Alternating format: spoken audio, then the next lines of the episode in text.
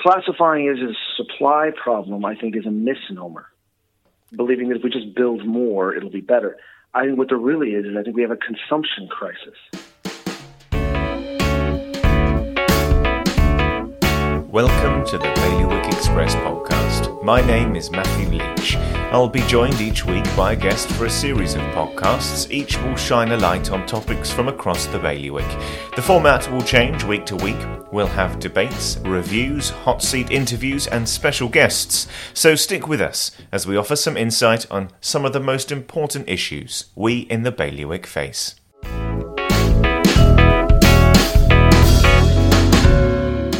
Guernsey's housing crisis continues to spiral out of control with very few rental options and house prices soaring. People want solutions to the problem, and we've been told this inevitably means we'll have to build. Demand, supply. However, one man thinks we've been looking at the problem the wrong way, and we're not facing a supply problem, but a consumption problem. Michael Hurwitz spoke to me about his experiences renting in Guernsey and his outside opinion on how we fix the problem during the last couple of weeks we've been going over the housing situation in Guernsey, which of course is not that great for, for many, many people for lots of different reasons. We focus this week week on a single occupancy and people looking for rentals, but you, you say that you're coming from a different situation and that you you've got a family of six. Yes, and technically, when we first were coming to Guernsey, because we came over in November of 2020, uh, if you include our pets, we were a family of nine. We had three cats originally.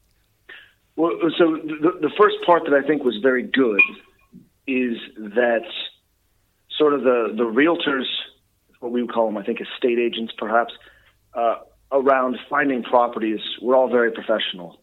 I definitely wanted to help. So, so getting in contact with them was very good. At the time, there was no central database for housing. So you basically had to reach out and maintain relationships with every possible agent on the island, which was generally a fair amount of work. But the the first thing that came across was basically you have too many cats, you'll have to get rid of at least one. Yep, that's um, a fair so our point. outdoor cat didn't. Yeah, our mainly outdoor cat is is not with us, so we dropped immediately down to eight. And then we were told that we would have to vastly increase the deposit and to overbid on properties because of the size of our family and the pets that we had. Yeah, you're, so you're you're going for a rental property here. Did, were you given a reason for this? Is this to put you in good standing? What was the what was the uh, explanation? Uh, the explanation was effectively uh, because you don't really have references. There would be a larger deposit. You know, first island first timers, no no one to sign off that we're not troublesome tenants and then uh, just because of the size of the family and potential wear and tear on the house, you know, that there would be an increased cost. So we would be applying for a house, let's say that would be 2,500 pounds a month. And we were advised, you know, very candidly that we should be bidding 28. And if they were asking for one month's deposit, we should offer three. So this is quite unusual. I mean, I, I haven't been renting. I, when I was renting, it was um, you know you have one month's deposit. That's how it goes. And bidding was never heard of. Is this? Did you find this quite unusual? I mean, it was very unusual for us coming from California. California also has a pretty aggressive market, but you know when when you reach out to the agents and they're the experts, uh, you do what they say.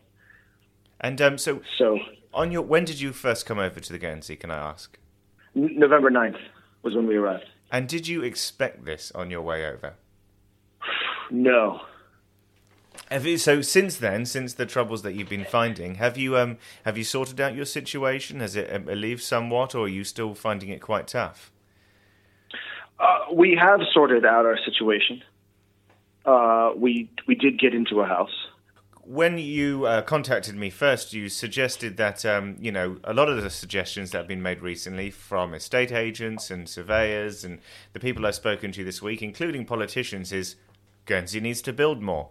That is consistently the message we keep going for. But you are suggesting that's potentially not not the problem and not the solution.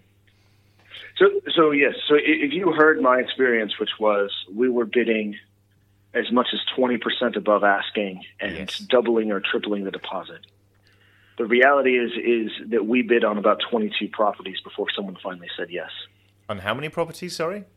I think it was about 22. I can get you the exact number if, if that's helpful, but it wound up being about 22 properties across five agents. So basically, you know, every agent says, "Okay, have you considered this one?" And we said, "Yes, please submit on these on this basis." So every agent, uh, basically, you know, about five properties per agent. And you we went through. And sorry, you're saying that you so you were bidding uh, well above what it was on the market for in what in every case? Just about every case, yes. And that must have been um, very tough. Did that put you off being here at all? It, it, it was, yes. I mean, that was that, that was an issue. You know, are we going to have a place to live? Was a pretty serious question, and it was very counterintuitive, to be honest, because you know, if you look from the outside in, it looks like there's always a reasonable number of properties available for rent or up and coming or anything. There'll always be another house available. If we didn't get this one, there'll always be another one. And about three weeks into the process, there were no available properties left for us to apply for that we had not already applied for. and so we got put on the list of before we publish these properties to the web, let us let these people know if they want to bid. And in, in some of those cases, we were actually bidding on houses before they were officially published as for rent. We, we still got told. We still got told no. And and the reason, and going back to your question that launched this, the reason that supply is not the issue is because we weren't losing out. Uh, the realtors, once again, candidly, we weren't losing out to people with you know six six family members or seven family members or five family members. We were missing out to couples yes. or two people and one child. And it's also, in particular, it was about how many bedrooms the average person in Guernsey was asking for. So if everybody within Guernsey had one bedroom to themselves, you would need a certain amount of supply. When everyone in Guernsey starts asking for two and a half or three bedrooms per person, you realize that there just simply isn't enough bedrooms in Guernsey for that. And so if you talk to politicians in charge of planning, if you talk to the builders, if you talk to everyone and say, everyone in charge of supply, that what's the problem, their answer will be supply. Just like if you went to and asked a hammer, how do I fasten things? And the hammer is going to say, you buy nails. But that doesn't mean that that's the correct solution. So the reality is, is that many people in Guernsey have many more bedrooms than they need and and there's a lot of social reasons for it. There's a lot of economic reasons for it. There's COVID reasons for it. You know, when people decide that they're just going to be working from home, they oftentimes get an extra bedroom as an office. So now Guernsey has a number of vacant office buildings, but that many less bedrooms. That's an interesting but, point to make because um, it's clearly not a massive increase in our population that is causing the, the severe issues that we're seeing it can very well be tied into the COVID coronavirus, everybody working from home situation. That's correct. So when we shift from all of those office buildings to home, there's that many less places to sleep. And so that's why classifying it as a supply problem, I think, is a misnomer. Believing that if we just build more, it'll be better. I think what there really is is I think we have a consumption crisis. I think people are actually just consuming the available supply in ways that are just unheard of. So when two people rent a four bedroom, right, or two people and one child rent a four bedroom, yeah, that's that's four bedrooms taken off market. And every time you do that, you just crush and crush the market. The, the other thing that we came across is that there were many people who were just simply discriminating against us, saying, "I don't want six people in a four bedroom." So when when you begin to do that, what happens is six people, like a single family, are suddenly looking for much larger houses, and there's much lower stock of that. So we wind up maybe renting two properties to make that work. So now it, it might work. The economics are, are harsh, but now we also have two kitchens, two living rooms, two everything else. So our solution there is to simply not consume something commensurate with what we're doing, but we're almost being forced to consume more. Similarly, if you had four friends that wanted to rent a house together, those four friends would get one kitchen in one house. If they're forced to get four apartments, they now have four kitchens. It's quite it's quite good for the builders because now they get to build four more kitchens. With all the building but, supplies they don't have at the moment, yeah. well, and and that that I think is another critical point is if you harp on supply, what you're really saying is that Guernsey money is going to now leave Guernsey, bringing in supplies to build houses. And those houses will most likely be bought on mortgages, not from necessarily Guernsey based banks, which means all of the interest on those houses is also going to leave Guernsey. So you can quickly see that just leaning on a supply problem will also lead to money exiting Guernsey, which is not the best way of doing things. You don't want to pick a social policy that involves an exodus of funds. It's a very it's a it's a multi uh, faceted problem that's going on at the moment. Going back to your point about um, people renting houses with you know more bedrooms than they than they require, the problem there being there's no laws or anything to stop landlords doing whatever they want or deciding whoever they want to be in their homes. Pets being a, a great example of, of people who are literally being never picked for a rental property. And it, it wouldn't be so, so. It wouldn't be difficult, for instance, for Guernsey to pass relatively simple protections where a landlord must choose a tenant solely based on their references and the prices they're willing to pay and everything, and and and tenants aren't even allowed or permitted or asked to disclose you know, the full number of people or things like that. So it, it's very easy to make it a blind sort of test. But I don't think that's also the whole issue. I think one of the other issues is so that's about what I would classify as new consumption. Yes. People coming onto the island or people moving into an old uh, house.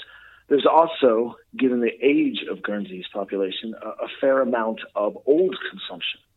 So when when older people when, when people send their kids off to uni and keep their four bedroom family house, even though they didn't just move in, it's still now two people consuming four bedrooms.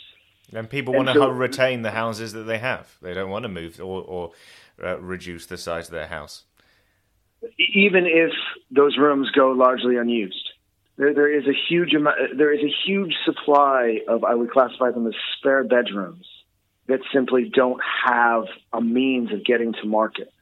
And that that's not to say all of them would get to market, but if you were to actually look at the amount of houses that are available where there's a one bedroom sat there and say that maybe five or ten percent of those might be willing to open that room up for rent if it was made easy enough or incentivized enough, you could easily find probably one or two or even a thousand bedrooms that could hit the market that would require zero building. You're asking would also keep those funds into Guernsey. You're asking for a, pretty major culture shift there. I mean, I, I, I agree with you. I'm not entirely sure how that's going to be done. Well, bear with me on some numbers for a second. If there's 10,000 homes where that's a situation, yeah. which is, you know, one bedroom, and you get, you know, 10%, one out of every 10, let's say, to agree, you very, very quickly have a huge amount of available space. And so we're not asking for a massive culture shift. I'm not asking for everyone to get up and adopt this idea. But if if a small percentage does, and it's to everyone's benefit, especially if it's in a way that adds to financial incentives to those people, then I think a you will increase the supply at least some, but it'll also snowball. Now, obviously, you're going to get some early adopters in first, but the first 10% I think would cause the second 10% to really think, oh, maybe I can do that too. Especially if, I mean, imagine a scenario where you had to tell your grand, I can get you 800 quid a month for that bedroom in the back. Yeah, absolutely. A lot of people would jump on that. I, I think if, if you could quantify that and make it easy enough for them, they would jump on that. And after your grand said yes, all of your grand's friends are going to be looking around thinking, well, where's my 800 quid? Has your interest in this come from uh, your own experience then? you because you sound very um, passionate and, and, educated in the in the issue that we're experiencing right now. Yeah, so I'm a data scientist, and, and I got into this because I'm actually a chemist by training. Sorry, an industrial chemist, not a not a pharmacist, as we would say back in the states. Um, I'm an industrial chemist by training, and, and we've we learned in school that the data is important, and so because of that, when I see social policy being written on what I believe to be bad data, it bothers me. And so that's for me. It's it's the statement that you know somebody wrote a supply demand equation on a whiteboard somewhere and said housing prices are high, increase supply. And, and honestly, the data doesn't say that. That's not necessarily the, the a- answer that you should get from that equation. Yeah, the, yeah, exactly. The data doesn't say that we've picked up 10,000 new residents from the UK in the past six months. There's a serious housing crunch. The data actually says that everyone has been consuming, you know, however many more percentage percentage points of bedroom space on the island. And so, you know, pushing supply or asking everybody to reduce their demand account for the same thing. But when the data the data doesn't say invest in supply the, the data says curtail demand, and no one else seems to say that because I don't think I don't know if nobody else has the data or nobody else has really thought about it that way. I mean, that, it's fair that you know when everybody shares one perspective only, i.e., build more, that that becomes you know that becomes the window that everyone sees through. But realistically, as I as I've said, it's not the answer, not the only possible answer. Let me put it that way.